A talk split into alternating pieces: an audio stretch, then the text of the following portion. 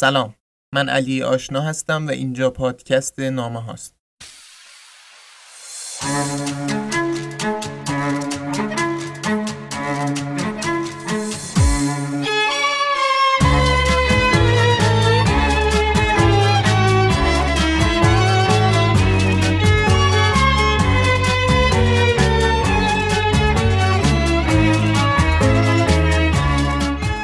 بخش از قسمت دوم پادکست نامه هاست به نام من متهم می‌کنم که اختصاص داره به نامه‌ی سرگشاده امیل زولا به فلیکس فور رئیس جمهور وقت فرانسه در ژانویه سال 1898 در مورد ماجرای دریفوس. تو بخش اول یه توضیحات مختصری دادم در مورد اوضاع فرانسه اواخر قرن 19 هم و با تعریف کردن یه خلاصه ای از ماجرای دریفوس گفتم که چطور شد زولا این نامه رو نوشت. تو بخش دوم نامه رو خوندم و تو بخش سوم روایت مفصلی در مورد ماجرا رو شروع کردم که تهش رسیدیم به اینکه زولا نامه سرگشادش رو تو روزنامه سفید دم چاپ می‌کنه و متعاقب اون شخصیت های مهم و تأثیرگذار دیریفوسار در حمایت از اون پتیشنی امضا می‌کنن که به مانیفست روشنفکران معروف میشه. تو این بخش اول یه بحث مفصل می‌کنم در مورد روشنفکر و بعد میرم سراغ ادامه ماجرا.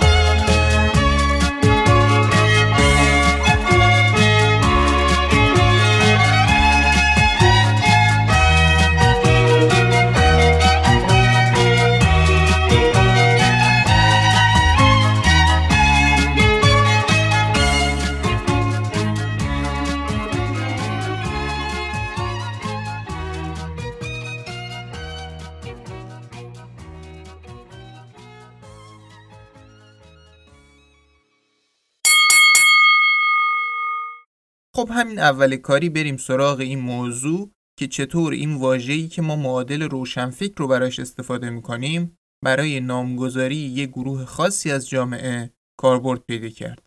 واژه انتلکتوئل جلال آل احمد در مورد واژه انتلکتوئل و ترجمهش تو کتاب در خدمت و خیانت روشنفکران میگه کلمه انتلکتوئل در زبانهای فرنگی از اصل انتلکتوالیس لاتین آمده که نوعی اسم مفعول است یعنی ترکیبی صفت مانند از انتلیگره که مصدری است لاتینی به معنی فهمیدن، درک کردن یا هوشمندی. ناچار به جای انتلکتوئل بهترین تعبیر فارسی هوشمند یا فهمیده را باید میگذاشتیم یا با توجه به مفهوم اجتماعی کلمه و هدایت خاصی که در آن است از رهبری و پیشوایی بایست برگزیده را یا فرزانه را یا پیشاهنگ را به جایش میگذاشتیم. گرچه این هر دو سه کلمه از نظر معنی با اصل دورند. با توجه به اینکه انتلیگنسیا را هم داریم که خود در زبانهای فرنگی از راه ادبیات مارکسیستی روسی نفوذ کرده به معنی جماعت هوشمندان و زیرکان روس که تربیت اروپایی دیده بودند و قادر بودند به درک زودرسی از وقایع اجتماعی و دعوی رهبری داشتند و خود پیشاهنگ بودند برای هر تحول سیاسی و اجتماعی. به این تفاسیری که جلال آل احمد از ریشه، معنی و ترجمه کلمه انتلکتوئل گفته، اینو هم اضافه کنم که انتلکتوئلی که ما به جاش کلمه روشنفکر رو استفاده می‌کنیم از لحاظ معنایی در قرن 19 هم و در دوران مدرن باز تعریف و ساخته میشه به صورت مشخص سر ماجرای دیریفوس چیزی که از الان تا آخر این بحث چگونگی پیدا شدن سر و کله روشنفکر را قرار براتون بگم خلاصه ای از مقاله Intellectuals, Crowds and the Body Politics of the Dreyfus Affair با تصرف و تلخیص بسیار. که اگه بخوام فارسیشو بگم میشه یه چیزی تو مایه های روشن فکران توده ها و سیاست های مربوط به بدن در ماجرای دیریفوس. تو این دوره یعنی اواخر قرن 19 و اوایل قرن 20 مسئله سلامت ملی در سطح جسمی و روانی مدتیه که تعریف شده و حفظ این سلامت در گروی مبارزه با بیماری ها، رویه ها و فرهنگ های غلطیه که پرسونال بادی یا بدن شخصی و نشنال بادی یا بدنه ملی رو تهدید می‌کنن. این تهدیدها هم تو این فضا تعریف شدن و مصداقهایی مثل فساد، زنانگی، بیماری، جرم و جنایت و یهودی بودن دارن. بعضی از اینا مثل بیماری و جرم و جنایت معلومه که چرا تهدیدی برای سلامت جامعه محسوب میشن. ولی بعضی دیگهش یه مقدار توضیح لازم دارن که بفهمیم چه دیدگاهیه که مثلا زنانگی رو تهدید محسوب می‌کنه. تو این لیست تهدیدها یهودی بودن می‌تونه با بدوی بودن پرولتاریا بودن دیوانه بودن و از توده های مردم بودن جایگزین بشه. بسته به اینکه چه کسی و با چه دیدگاهی داره تو این دوره در مورد این تهدیدها صحبت می‌کنه. کریستوف شارل تو کتاب تولد روشنفکر 1880 نشون میده که تو این دوره شرایط اجتماعی نویسنده های آوانگارد و جمهوری های عرصه دانشگاه ها نه تنها منجر به همکاری بینشون تو ماجرای دیریفوس شد بلکه باعث شد که مفهوم تازه‌ای به واژه انتلکتوئل بدن. اونطور که شارل میگه واژه انتلکتوئل در طول دهه 1890 در فرانسه مفهومی تحقیرآمیز داشت. ولی بعد از پتیشنی که در حمایت از نامه زولا منتشر میشه و پشتیبانی کلمنسو از اون پتیشن با دادن عنوان مانیفست روشنفکران به اون دیریفوسارها تلاش می‌کنن معنای مثبتی به این واژه بدن. بازی هم اینطوریه که این معناهای مثبت و منفی رو با استفاده از استعاره ها جا میندازن حالا تو ادامه این قضیه رو روشنتر توضیح میدم. در آستانه شروع قرن بیستم یکی از ترسهای مهم روشنفکرا و سیاستمدارا ترس از توده مردم بود. اینا فهمیده بودن که توده مردم جماعتی خونسا نیستن که بشه نادیده گرفتشون. اونا موجهای خروشانی هن که تو مسائل مختلف نقش تعیین کننده دارن. تو فرانسه اتفاقاتی مثل قائله بولانژه که از حمایت توده مردم برخوردار بود تظاهرات های کارگری که روز به روز در حال افزایش بودند و تظاهرات های یهودی ستیزانه بزرگی که تو اون سالها در جریان بود این ترس رو تایید می‌کرد. تو همین دورانه که گوستاو لبون که خودش یکی از آنتی دیریفوسار هاست تقریبا یه سال بعد از محکومیت دیریفوس کتابی چاپ می‌کنه به اسم روانشناسی توده ها و تو این کتاب توضیح میده که چرا و چطور عضوی از توده مردم شدن باعث ایجاد تغییراتی در فرد میشه که هم برای فرد و هم برای جامعه خطرناکه. لبون میگه آدم تحصیل کرده و آدم بیسواد وقتی عضو یک توده مردمی می‌شوند هر دو به یک اندازه قدرت مشاهده و تشخیص را از دست می‌دهند. فرد تنها به خاطر اینکه بخشی از توده مردم شده استانداردهای درک و شعورش به ناگهان کاهش پیدا می کند. لبون هشدار میده که عضو توده مردم شدن برای مرد بورژوازی مساوی با بلعیده شدن و حل شدن در توده مردم که منجر میشه به نابودی هر چیز منطقی مستقل و متمدنی که در مرد بورژوازی وجود داره. مثالی که لبون برای توصیف توده مردم می‌زنه از داستان ابوالهله که داستانش تو نمایشنامه اودیپ شهریار اینطوریه. ابوالهول سر یه دوراهی ایستاده و از هر کسی که می‌خواد از اون راه بگذره سوالی می‌پرسه. و اگه طرف نتونه جواب بده ابوالهول اونو می‌خوره. حالا لبوم میگه توده مردم مثل همین ابوالهوله. یا باید راه حلی برای مسئلهش پیدا کنی یا خورده میشی.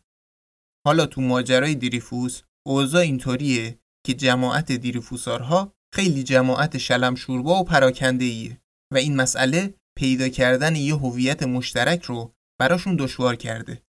از یه طرف جوونای بورژوازی جمهوری خواه و در کنارشون ادبیاتیا و هنریای یاقی و سرکش. از طرف دیگه جامعه دانشگاهی و در کنارشون روزنامه نگارها. از طرف دیگه آنارشیست ها و سوسیالیست های همیشه معترض و در کنارشون سیاستمدارای درون حکومت جمهوری سوم. تو هر جامعه ای که تصورش رو بکنین یه تعداد دیریفوسار پیدا میشه این جماعت نامتجانس که سالها سر مسائل مختلف با هم جنگیده بودن حالا تو ماجرای دیریفوس تو یه جبهه قرار گرفتن مثال بارزش شاید نویسنده های سمبولیست باشن که با اینکه از نوشته های ناتورالیستی زولا که اعتقاد داشتن ادبیات رو به کسافت کشیده متنفر بودن سر ماجرای دیریفوس از زولا حمایت کردند. حالا این جمع نامتجانس نیاز داره یه هویت مشترک برای خودش دست و پا کنه. دیریفوسارها با نیم نگاهی به گفته های لبون در مورد توده مردم این هویت مشترک رو حول شخصیت مردانی روشنفکر خود ساخته و در تقابل و توده مردم تعریف می‌کنن. برای ایجاد این تقابل اول لازمه یه تقسیم بندی در مورد توده مردم انجام بشه.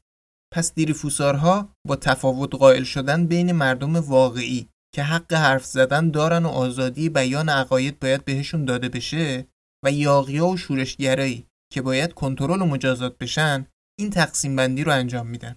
این دسته دوم همون توده مردم فریب خورده که از بولانژه حمایت می‌کنن و تظاهرات های یهودی ستیزانه را میندازن. روشن فکری که دیریفوسارها تعریف می‌کنن در تقابل با این توده مردم قرار می‌گیره. همونطور که از قول کریستوف شارل تو کتاب تولد روشنفکر 1880 1900 گفتم کلمه انتلکتوئل در دهه 1890 معنی منفی داشت و نشون دهنده بی بخار بودن، الاف بودن، انگل جامعه بودن، زنانگی و حتی مانستراسیتی بود که میشه یه چیزی تو مایه های حیولاوارگی ترجمهش کرد. آنتی دیریفوسارها این کلمه انتلکتوئل رو برای تحقیر دیریفوسارهایی مثل زولا و لازار به کار می بردن تا بگن اینا تهدیدی برای سلامت جامعه همون سلامت جامعه ای که خیلی اهمیت داره و باید در راستای حفظش مبارزه بشه. این تغییرها رو میشه تو کاریکاتورهایی که مطبوعات آنتی دیریفوسار در مورد شخصیت های دیریفوسار میکشیدن دید. چند تا نمونه از این کاریکاتورها رو تو صفحه اینستاگرام براتون گذاشتم که ببینین در مورد چی حرف می‌زنیم. حالا در مقابل این حملات دیریفوسارها برنامهشون اینه که به واژه انتلکتوئل معنای مثبت بدن. تا هم جلوی حملات آنتی دیریفوسار ایستادگی کنن و هم بتونن از انتلکتوئل برای تعریف هویت یک بارچه استفاده کنن. در نتیجه دیریفوسارها این ویژگی های منفی نسبت داده شده به انتلکتوئل رو به اون دسته از توده مردم فریب خورده شورشگر و یاقی نسبت میدن و اونا رو به عنوان تهدیدی برای سلامت جامعه معرفی می‌کنن. واسه انجام این کار دیریفوسارها از یه سری مفهوم استعاری استفاده می‌کنن که چند تا از مهماشو اینجا مختصر توضیح میدم.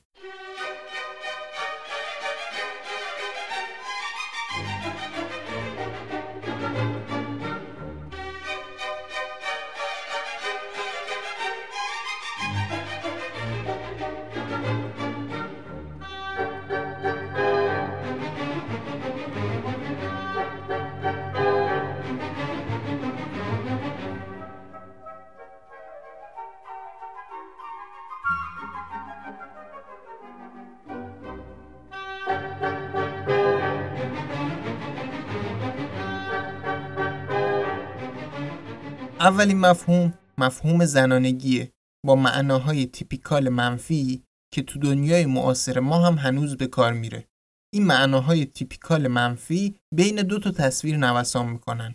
از یه طرف تصویر زن منفعل و شدیداً تأثیر پذیر که فریب جذابیت های تجاری رو می‌خوره و از طرف دیگه تصویر زن عصبانی و وحشی که به ناگهان تقیان می‌کنه. این دو تا تصویر خیلی خوب به توصیف توده مردم فریب خورده و شورشگر میشینه. در مورد معنی منفی زنانگی شاید بد نباشه اینو بگم در دوره‌ای که این اتفاقات در حال وقوعه گرچه زنان بیش از پیش وارد اجتماع شدن ولی هنوز ذهنیت ها و روایت ها شدیداً مردان است. مثلا در تعریف هویت روشنفکر که بحث الانمونه جنبه مردانه این هویت اهمیت زیادی داره.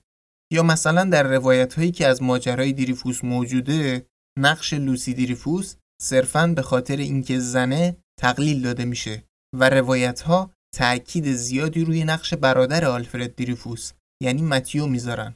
در حالی که تو این ماجرا خیلی بیشتر از این حرف ها باید به لوسی کردیت داده بشه. اولین جنبش های فمینیستی در اروپا تو همین سالها شکل می‌گیرن که منجر میشه به اعطای حق رأی به زنان تو بعضی از کشورهای اروپایی در اوایل قرن بیستم. زنان فرانسه ولی تو کل دوره جمهوری سوم به حق رأی نمی‌رسن. فرانسه در سال 1944 به زنان حق رأی میده. به هر حال برگردیم به مفاهیم استعاری برای توصیف تهدیدهای توده مردم. دومین مفهوم مفهوم واگیردار بودن امر ذهنیه که در کنار مفهوم زنانگی استعاره از بیماری، جنسیت و روسپیگری کار می‌کنه. تو این ساخت های استعاری مردم باید مراقب چیزهایی که می‌بینن و می‌خونن باشن.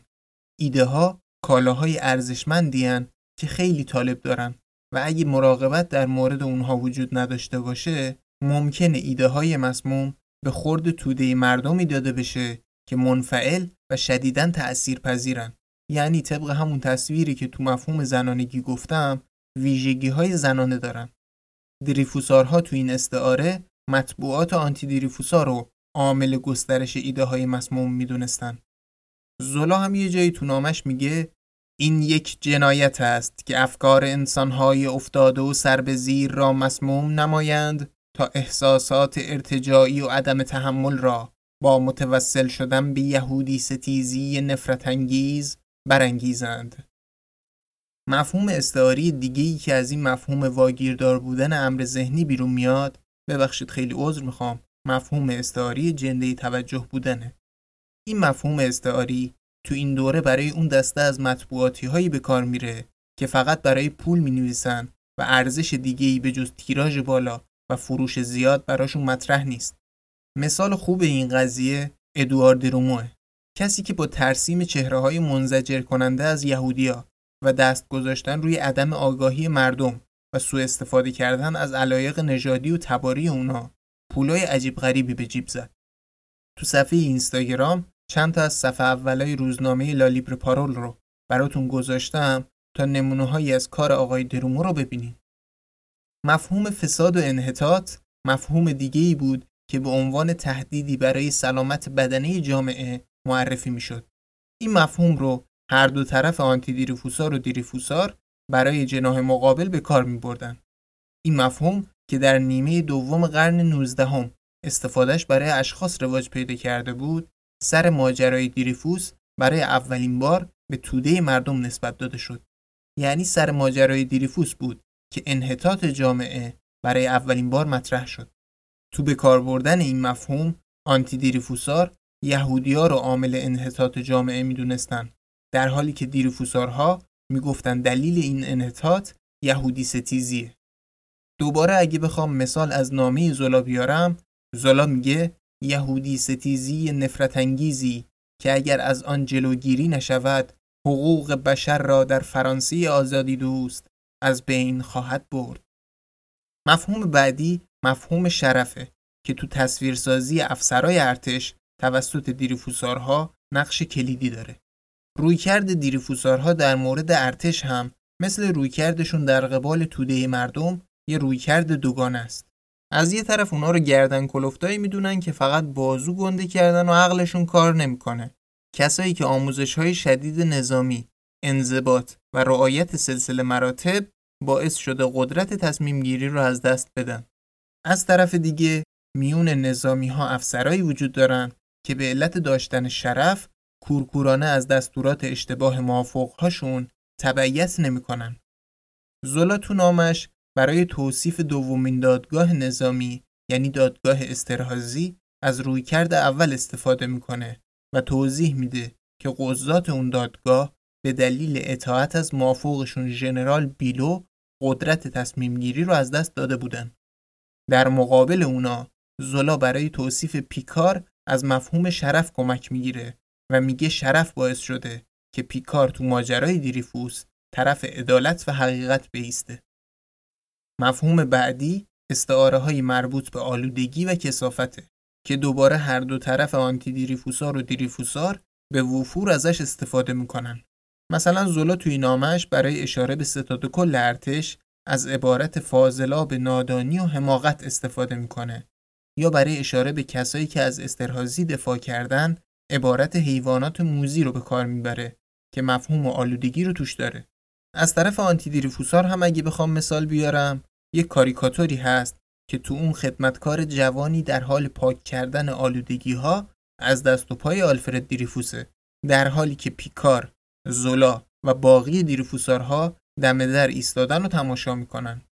تصویر این کاریکاتور رو هم می‌تونین تو صفحه اینستاگرام و پادکست ببینین اینا چند تا از مهمترین استعاره هایی بودن که برای تعریف روشنفکر دیریفوسار نقش کلیدی داشتن چیزی که آندریاس هویسن استاد ادبیات تطبیقی دانشگاه کلمبیا در توصیف هنر مدرن میگه شاید بتونه نقش توده مردم رو در تعریف هویت روشنفکر دیریفوسار روشنتر کنه. هویسن میگه استقلال هنر مدرن در گروی مقاومت، امتناع و سرکوب است که یعنی مقاومت در برابر فریب اقواگرانه توده مردم امتناع از لذت برای خوشایند مخاطب کار کردن و سرکوب هر چیزی که ممکن است تهدیدی باشد برای ملزومات دشوار مدرن بودن. حالا با توجه به این توصیف میشه تعاریف دیریفوسارها در مورد روشنفکر ایدئال رو بهتر درک کرد. یکی از دیریفوسارها در مورد روشنفکر میگه دشمنان جار و جنجال که معمولا پنجره های خود را بسته نگه میدارند یا یکی دیگه میگه کسی که در حرفه و شخصیت با خشونت جدال های جاری در جامعه بیگانه و آری از جاه های سیاسی است و بیشتر از هر چیزی برای گسترش علم زندگی می کند و تمام هستیش را به این امر اختصاص داده است.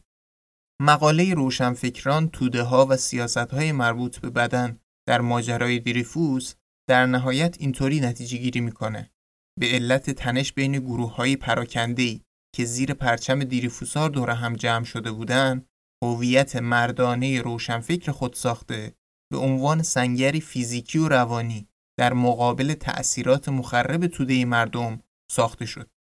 تو انتهای قرن دیگه توده مردم رو نمی‌شد موجودیتی بیرونی مایه تأسف و تشکیل شده از طبقات پایینتر در نظر گرفت و با این طبقه بندی اونا رو ترد کرد.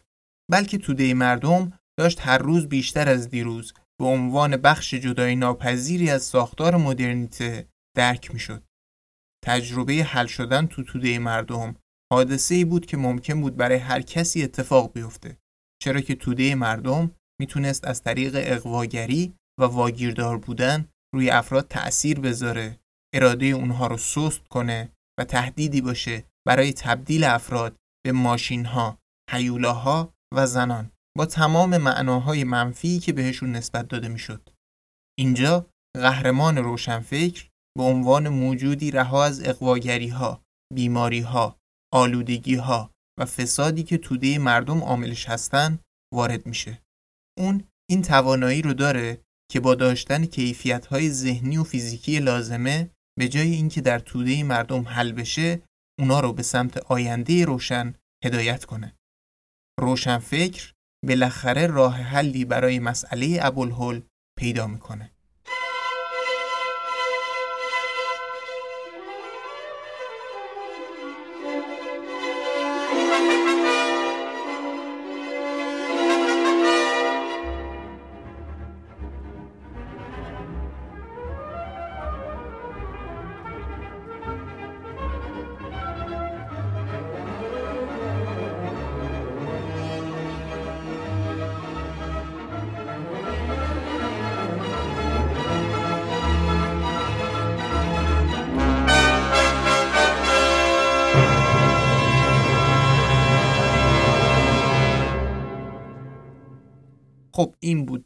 داستان چگونگی تولد روشنفکر. بریم سراغ ادامه ماجرا. اونجایی بودیم که نامه زولا چاپ شده. پتیشنی هم با 1500 امضا. در حمایت از اون بیرون اومده که کلمنسو بهش لقب مانیفست روشنفکران داده. مخالفت ها و موافقت های آنتی دیریفوسار و دیریفوسار و تظاهرات های یهودی ستیزانهی که در جای جای فرانسه به راه افتاده. دیریفوسارها نامه زولا رو اعتراض صلحآمیز روح فرانسه می‌دونن. تعبیری که کلمنسو ازش استفاده می‌کنه. حتی شورر کستنر هم با اینکه با لحن نام موافق نیست از نامه حمایت می‌کنه. از اون طرف آنتی دیریفوسارها شدیداً نامه رو محکوم می‌کنن. مثلا موریسبر ملیگرا این موضوع رو مطرح می‌کنه که عدالت و حقیقت یه بحثه و مسئله دفاع از امنیت ملی و یک بارچگی جامعه یه بحث دیگه. و بین این دوتا بحث همیشه دومی به اولی اولویت داره. چپها موزگیری یک بارچه‌ای در مورد نامه نمی‌کنن. نماینده های سوسیالیست ترجیح میدن فعلا وارد این به قول خودشون دعوای بورژواها نشن. همونطور که زولا انتظار داشت وزیر جنگ ژنرال بیلو از امیل زولا نویسنده نامه و امیل پرو مدیر مسئول روزنامه سپیده دم که نامه رو چاپ کرده شکایت می‌کنه. قرار بر این میشه این شکایت در دادگاه اسیز سین دادرسی بشه. دادگاه های اسیز فرقشون با بقیه دادگاه ها اینه که این دادگاه ها هیئت ژوری دارن و مسئول یه محدوده ای از جرایم هستن که تهمت و افترا یعنی جرمی که زولا بهش متهم شده تو این محدوده قرار می‌گیره. روند توی دادگاه اسیز هم اینطوریه که هیئت جوری تصمیم می‌گیره که متهم گناهکار یا خیر. و بعد در صورتی که هیئت جوری رأی به گناهکار بودن متهم بده سقاضی دادگاه جریمه و محکومیت مناسب رو در نظر می‌گیرن و حکم رو صادر می‌کنن. وزیر جنگ بیلو با اشاره به چند تا پاراگراف از نامه زولا تو شکایتش اعلام می‌کنه اینا تهمت و افترا هستن و شکایتش رو تنظیم می‌کنه. از جمله این پاراگراف ها اینه. من متهم می‌کنم دومین دادگاه نظامی را به دلیل اینکه به فرموده بر روی این بیقانونی سرپوش گذاشته و در نتیجه مرتکب جرم قضایی آگاهانه تبرئه کردن فرد گناهکار شد. دادگاه اسیز سین در فضای خشونت عجیب غریبی شروع به کار می‌کنه. ملیگراها و یهودی ستیزها تو جبهه آنتیدیرفوسار تظاهرات راه انداختن و مدام شعارهایی علیه زولا و یهودی خائن سر میدن. فضا شدیداً متشنجه. فرنان لابوری وکیل زولا قصد داره تو روند دادرسی دیویست شاهد دعوت کنه و در حین صحبت کردن با این شاهدا یه جوری وارد مسئله اشتباهات در دادگاه های نظامی بشه. یعنی همون چیزی که هدف زولا از نوشتن نامه بود. ولی دادگاه عزیز سین از بالا دستور داره که به هیچ وجه وارد ماجرای پرونده دیریفوس نشه. این موضوع باعث میشه جلسات دادرسی به صحنه دعواهای لابوری و رئیس دادگاه تبدیل بشه. دعواها هم اینطوریه که لابوری می‌خواد سوالی مطرح کنه که بحث رو می‌بره سمت صحبت در مورد اشتباهات دادگاه های نظامی. ولی رئیس دادگاه با گفتن اینکه این مسئله مطرح نیست مسیر لابوری رو میبنده. این بحث و دعواها بارها و بارها اتفاق میافته. تو جریان دادرسی شخصیت های دانشگاهی به خصوص از دانشگاه اکل شارت و شخصیت های ادبی و هنری از جمله آناتول فرانس به نفع زولا شهادت میدن. ژان ژورس نماینده مجلس که اگه یادتون باشه یکی از اونایی بود که به حذف حکم اعدام بعد از اعلام رأی دادگاه نظامی 1894 اعتراض داشت بعد از روشن شدن ماجرا حالا به یکی از دیریفوسارهای سرسخت تبدیل شده و در دادگاه زولا در دفاع از اون استفاده ابزاری از مفاهیمی مثل امنیت ملی رو برای لاپوشونی اشتباهات و ارتجاعات محکوم می‌کنه که این کارش باعث میشه کرسی مجلس رو برای دوره بعد از دست بده. تو دادگاه حرکت زولا با ولتر مقایسه میشه. ولتر هم که حدود 20 سال قبل از فرمان تحمل لویی 16 هم فوت کرده بود همون فرمانی که به غیر کاتولیک ها حق ثبت تولد، ازدواج و مرگ رو می‌داد به خاطر درخواست های مکررش برای تحمل دینی و برقراری عدالت بر اساس مدرک و سند قطعی معروف بوده. ولتر تو یکی از آثارش به اسم پرسش هایی در مورد دایره المعارف میگه هر قاضی باید از خودش بپرسد آیا آیندگان و تمام اروپاییان رأی مرا محکوم خواهند کرد؟ آیا با دستهایی آلوده به خون بیگناه خواب آسوده خواهم داشت؟ خلاصه که تو دادگاه حرکت زولا رو به ولتر تشبیه می‌کنن ولی این کارا فایده ای نداره و با تمام این تفاسیر در نهایت دادگاه اسیز سین زولا رو به یک سال زندان و جریمه نقدی 3000 فرانکی محکوم می‌کنه که حد اکثر مجازاتیه که میشه برای جرم تهمت و افترا در نظر گرفت. امیل پرو مدیر مسئول سپیددم هم به چهار ماه زندان و پرداخت جریمه نقدی محکوم میشه.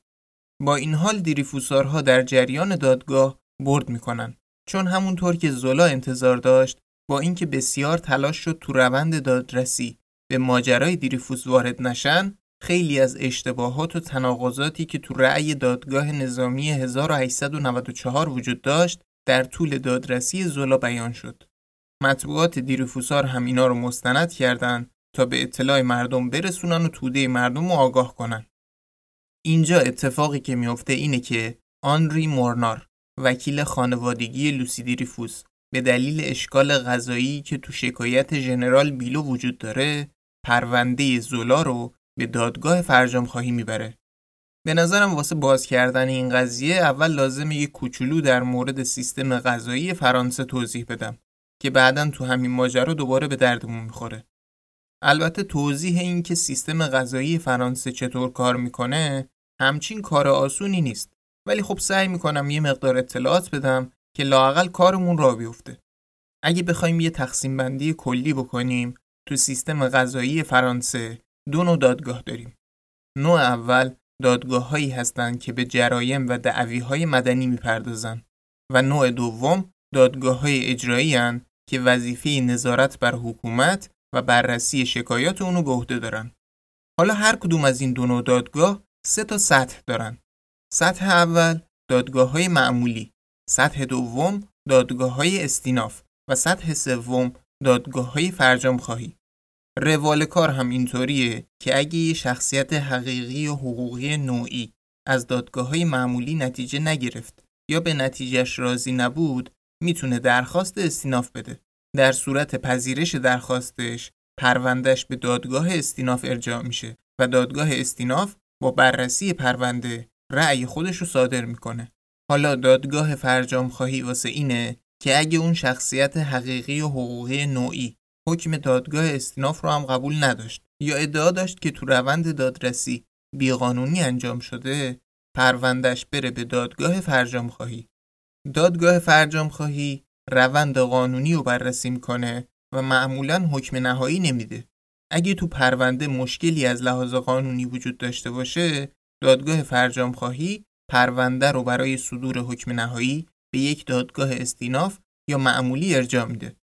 دادگاه فرجام خواهی 6 تا بخش داره که تو هر بخش اون 15 حقوقدان عضو هستن. یعنی سرجم میشه 90 عضو. جلسات هر بخش هم می‌تونه با حضور حداقل 7 نفر برگزار بشه. حالا وقتی زولا محکوم میشه آنری مورنار وکیل خانوادگی لوسی دیریفوس که یکی از حقوقدانهای دادگاه فرجام خواهیه با توجه به اینکه اتهاماتی که زولا توی نامش مطرح کرده و شکایت وزیر جنگ بیلو بر اساس اونو انجام شده بر علیه دادگاه نظامیه و نه علیه وزیر جنگ در دوم آوریل 1898 پرونده رو به دادگاه فرجام خواهی می‌بره. اینجا برای اولین بار دادگاه فرجام خواهی وارد ماجرا میشه. حکم دادگاه فرجام خواهی اینه که شکایت ژنرال بیلو پذیرفته نیست و در نتیجه حکم دادگاه اسیز سین باید ملغا اعلام بشه. بلافاصله این بار دادگاه نظامی شکایتش رو از زولا مطرح می‌کنه و قرار میشه این شکایت این بار تو دادگاه اسیز ورسای بررسی بشه. دادگاه اسیز ورسای یه دادگاه ملیگرا و طرفدار ارتشه که زولا هیچ شانسی برای برد توی اون نداره. واسه همین لابوری وکیل زولا درخواست تغییر دادگاه میده. گرچه این درخواست پذیرفته نمیشه ولی باعث میشه که زمان برگزاری دادگاه یه چند ماهی به تعویق بیفته. تو این فاصله لابوری به زولا میگه که وضع خرابه و امیدی نیست که تو این دادگاه هم کاری از پیش ببریم. بعد بهش پیشنهاد میده برای اینکه زندانی نشه فرار کنه بره انگلیس. زولا هم قبول می‌کنه و پا میشه میره. دادگاه اسیز ورسای در جولای 1898 بدون حضور زولا برگزار میشه و به صورت غیابی دوباره زولا رو محکوم می‌کنه.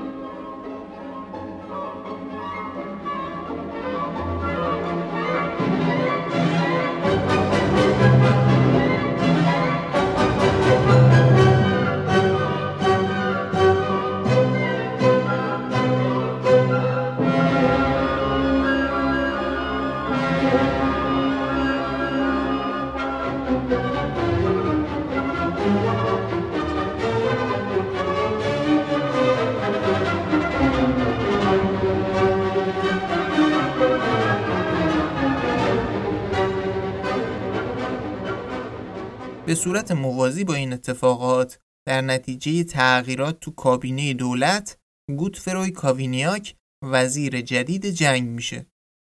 آقای کاوینیاک برنامهش در مورد ماجرا اینه که یه بار برای همیشه اثبات کنه که دیریفوس جاسوسه و از اون طرف چون به نظرش استرهازی آدم اخاز و دروغگوییه همچی بدش نمیاد که یه جورایی استرهازی رو هم بچلونه. کاوینیاک از جاسوس بودن دیریفوس صد درصد مطمئنه. دلیل اصلی این اطمینان هم شاید قصه ایه که میون ارتشی ها نقل میشه. قصه اینه که وقتی داشتن آلفرد دیریفوس رو برای مراسم خلع درجه نظامی می بردن اون پیش معمور انتقالش کاپتان لوبران رنو اعتراف کرده که نویسنده برده روه. البته این فقط یه شایعه و داستان پردازی ارتشی است ولی خب باعث میشه کاوینیاک در مورد جاسوس بودن آلفرد دریفوس مطمئن بشه. کاوینیاک به خاطر اطمینانش پیگیر ماجرا میشه. تو پیگیریاش اول از همه چیز متوجه میشه هیچ کدوم از مدارکی که محاکمه بر اساس اونا انجام شده دقیق ارزیابی نشده بوده و همه اونا رو حساب اعتماد ژنرال دو بوادفر به سرگرد آنری بیچون و چرا پذیرفته شده. اینم بگم که سرگرد آنری بعد از ماجراهایی که اتفاق افتاده و خوشخدمتیاش واسه ستاد و کل ارتش ترفیع گرفته و حالا شده کلونل دوم آنری. کاوینیاک فایل مدارک سری رو هم بررسی می‌کنه. این فایل که هی گنده و گنده تر شده در این زمان حاوی 365 مدرکه. اینجا یه اتفاق دیگه هم میفته. در 4 آوریل 1898 روزنامه لسیکل مقاله ای چاپ می‌کنه با تیتر حقیقت در مورد استرهازی که زیرش با اسم دیپلماتی از برن امضا شده. این مقاله با شرحی از روابط همجنسگرایانه ماکسیمیلیان فون شوارتزکوپن و الساندرو پانیزاردی مستشارهای سفارتهای آلمان و ایتالیا تو پاریس پرده از این حقیقت بر میداره که اون جاسوس نظامی فرانسوی که با فون شوارتزکوپن در ارتباط بوده همین سرگرد استرهازیه که مدتی قبل تبرئه شده. حالا اینکه اطلاعات این مقاله از کجا اومده خودش ماجرای جالبی داره. ماجرا از این قراره که اسکار وایلد شاعر و نمایشنامه نویس معروف ایرلندی یه دوست partner طوری داره به اسم کارلوس بلکر که تو دهه 1880 با هم رفیق شدن. رفاقتی که به شهادت خیلیا بهترین دوران زندگی هر دوی اونا بوده. تو اواسط دهه 1890 آقای بلکر به دنبال یه زندگی تازه ازدواج می‌کنه و میاد به پاریس و این موضوع باعث میشه که بین این دوتا فاصله بیفته. تو همین دوران آسکر وایلد به خاطر روابط هم جنس گرایانه درگیر دادگاه و زندان میشه و دو سه سالی طول می‌کشه تا از این داستانها خلاصی پیدا کنه. از اون طرف تو این دو سه سالی که آسکر وایلد زندانیه کارلوس بلکر که به نظر خیلی نتونسته با ازدواج و اومدن به پاریس یه زندگی تازه در پیش بگیره با کلونل دوم الیساندرو پانیزاردی وارد رابطه partner تور میشه. یه جایی تو گرما گرم این رابطه لابلای صحبتاشون پانیزاردی بند رو آب میده و ماجرای فون شوارتزکوپن و استرهازی رو برای بلکر تعریف می‌کنه. بعدش ولی وقتی می‌فهمه چی کار کرده از بلکر قول می‌گیره که این قضیه رو برای کسی تعریف نکنه. بلکر هم سر قولش میمونه ولی تو مارس 1898 وقتی بعد از سه سال دوست قدیمیش آسکر وایلد رو می‌بینه دامن از دست میده و این قضیه رو که تو اون روزها موضوع اول هر صحبتی تو پاریس بوده برای آسکر وایلد تعریف می‌کنه. آسکر وایلد هم نه می‌ذاره نه ور میداره کل ماجرا رو تمام کمال به امیل زولا میگه. وقتی خبر چاپ مقاله حقیقت در مورد استرهازی تو روزنامه لسیکل پخش میشه روابط آسکر وایلد و کارلوس بلکر دیگه برای همیشه به پایان می‌رسه. این گزارش لسیکل نماینده ها رو تحریک می‌کنه که وزیر جنگ رو به مجلس بکشونن.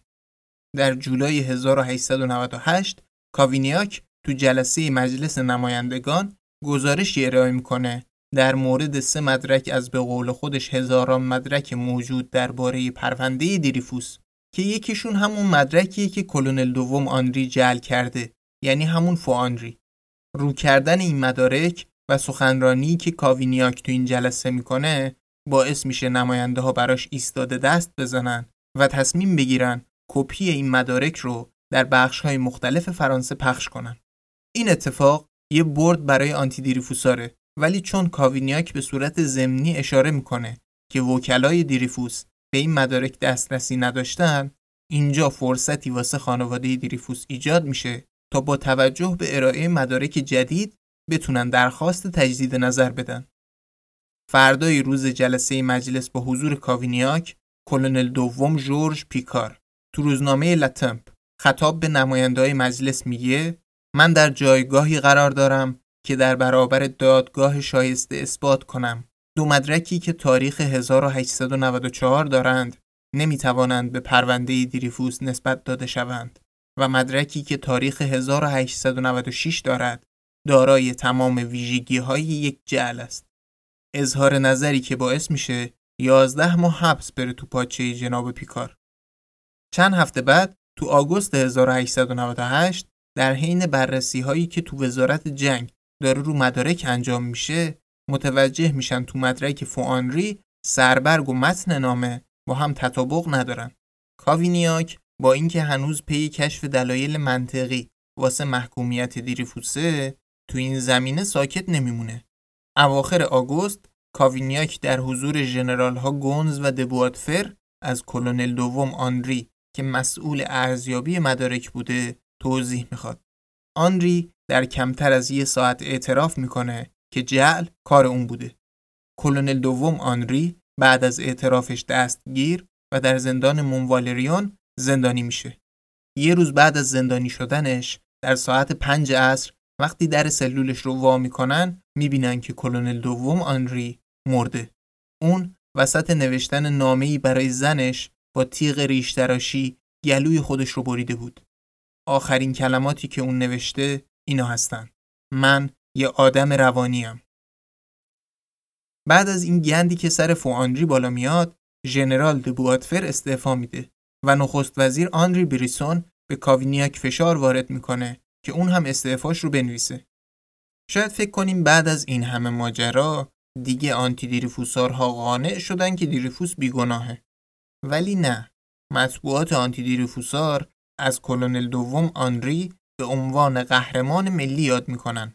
گزت فرانس اون رو خادم قهرمانی که به نفع ملت عمل کرده می‌دونه و درومو در لالیبر پارول اصطلاح جعل وطن پرستانه رو برای توصیف فوانری به کار می‌بره. کار حتی به جایی می‌رسه که درومو برای جمعآوری کمک های مردمی به یادبود کلونل دوم آنری فقید کمپینی تشکیل میده تا اواید اون رو به بیوه بیچاره این به قول خودش قهرمان وطن بده. تو همین روزاست که تو شلوغی های سر ماجرای فوانری استرهازی که مدتی قبل طی حکمی به دلیل سوء رفتار در حین خدمت زودتر از موعد بازنشسته شده بود از ترس دستگیری به انگلیس فرار می‌کنه. در سوم سپتامبر 1898 لوسی دیریفوس تقاضای تجدید نظر رو که توسط سه وکیل یعنی دمانش، لابوری و مورنار و با کمک کسایی مثل ژان ژورس تنظیم شده تحویل وزیر دادگستری میده. حالا روال قضیه اینه که وزارت دادگستری باید این تقاضا رو بپذیره و اون رو به دادگاه فرجام خواهی ارجاع بده. دوپارگی تو جامعه فرانسه دیگه به اوج خودش رسیده.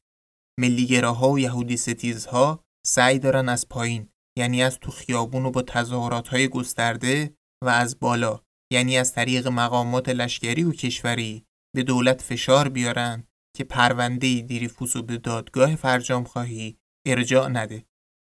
اوضاع وزارت جنگ و ستاد و کل ارتش هم تعریفی نداره.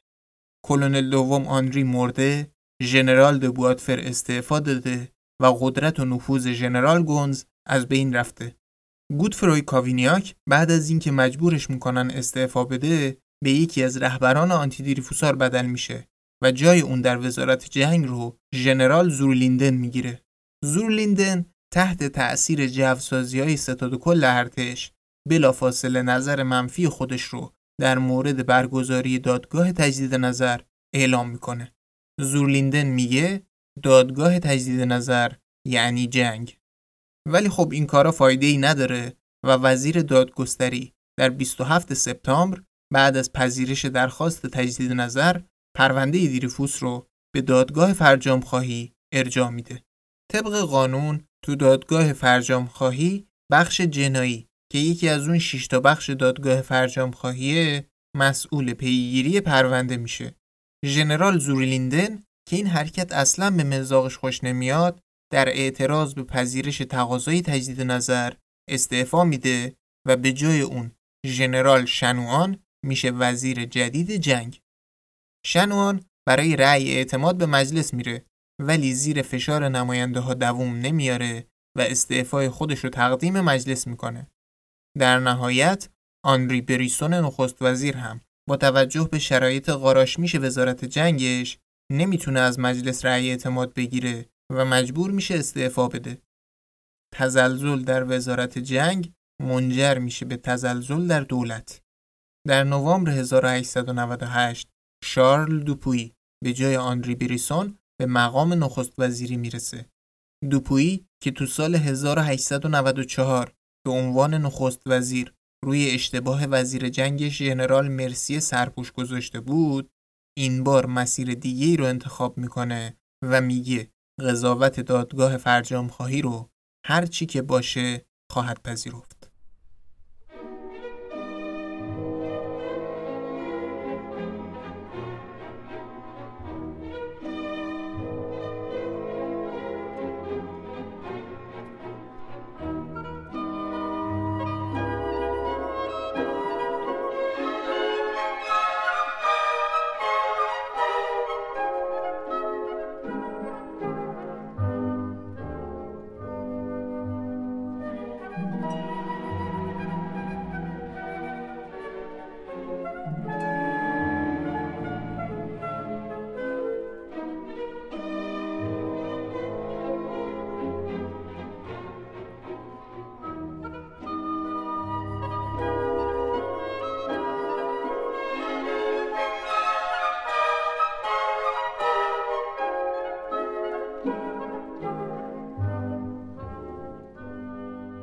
پنج ژانویه 1899 آلفرد دریفوس که هنوز در جزیره شیطان زندانیه از طریق رئیس دادگاه استیناف کاین پایتخت گویان فرانسه از قضیه ارجاع پروندش به دادگاه فرجام خواهی مطلع میشه.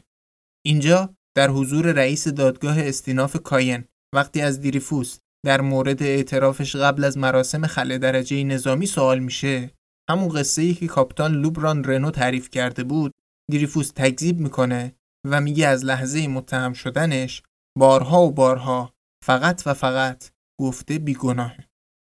علاوه بر این شهادت تا 8 فوریه 1899 بخش جنایی دادگاه فرجام خواهی بیش از 150 شهادت تحت سوگند دیگه هم از افراد درگیر در ماجرا ثبت می‌کنه.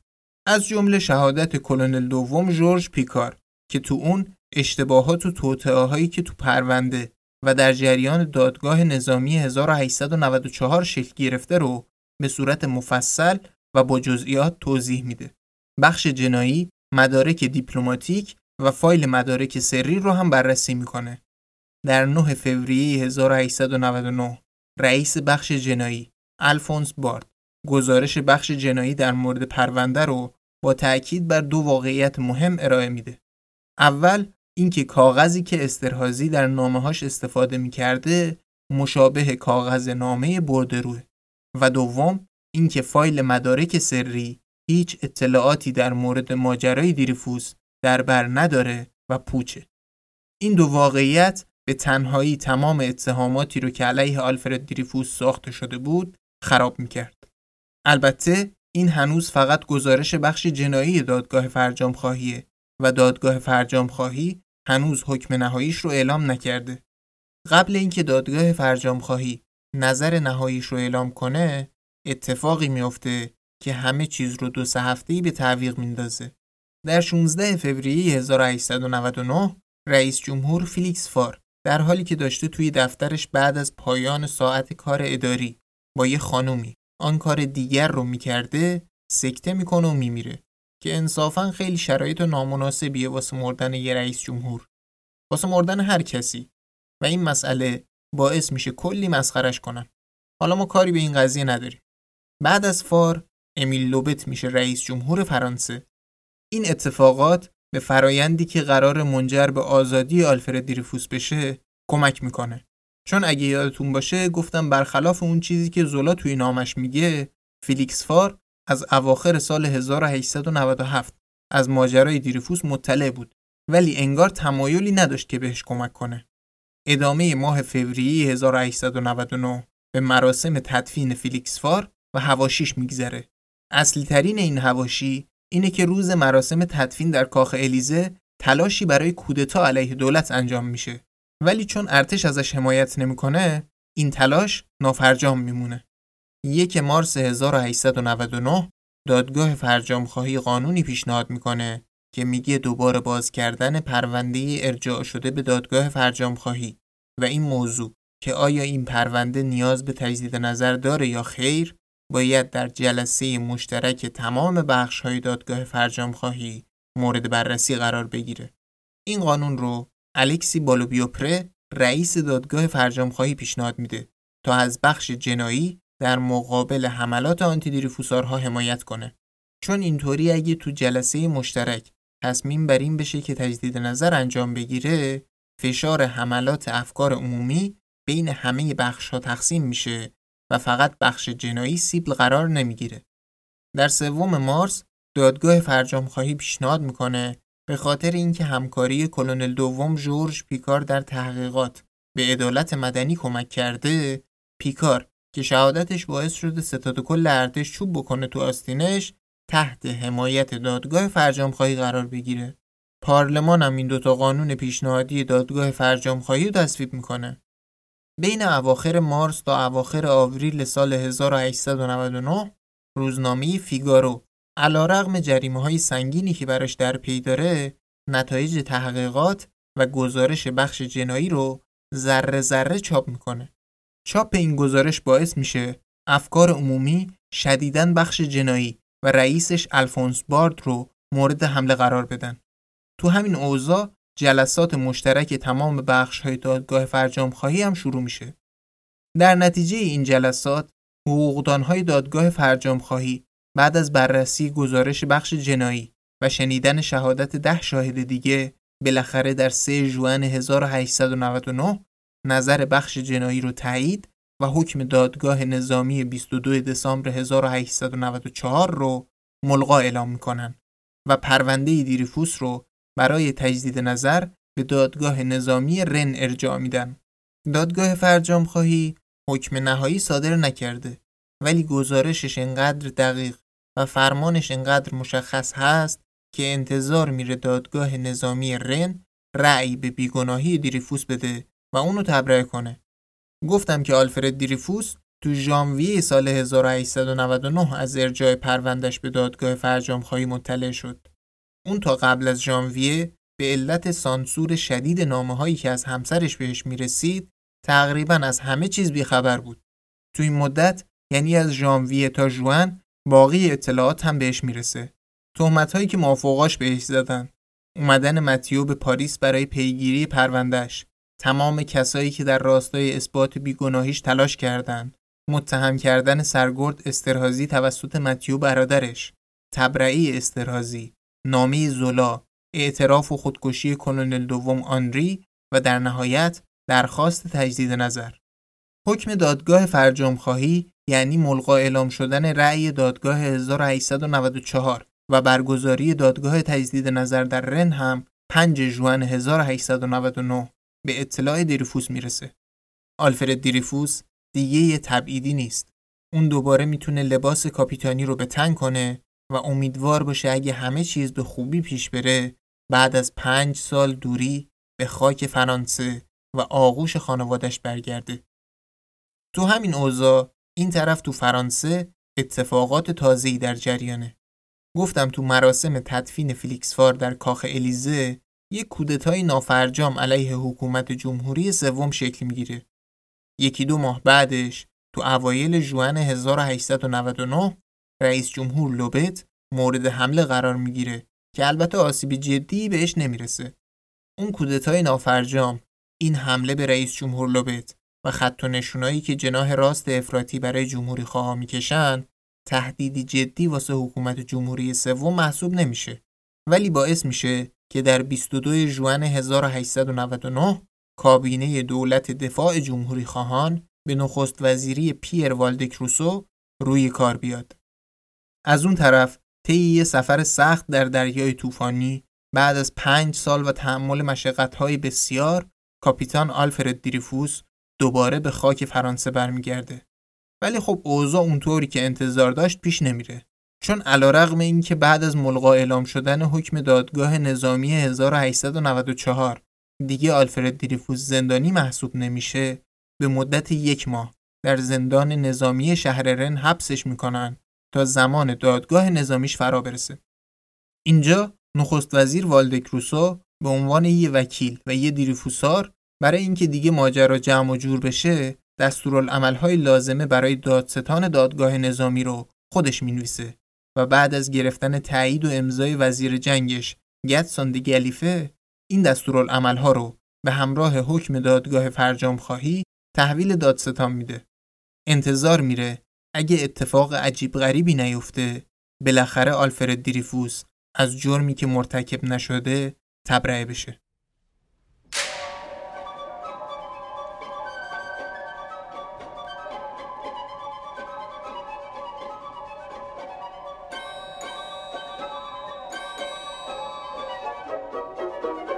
خب به نظرم اینجا جای خوبیه واسه اتمام بخش چهارممون. تا بخش بعد که بخش آخر این قسمته فعلا خدا نگهدار.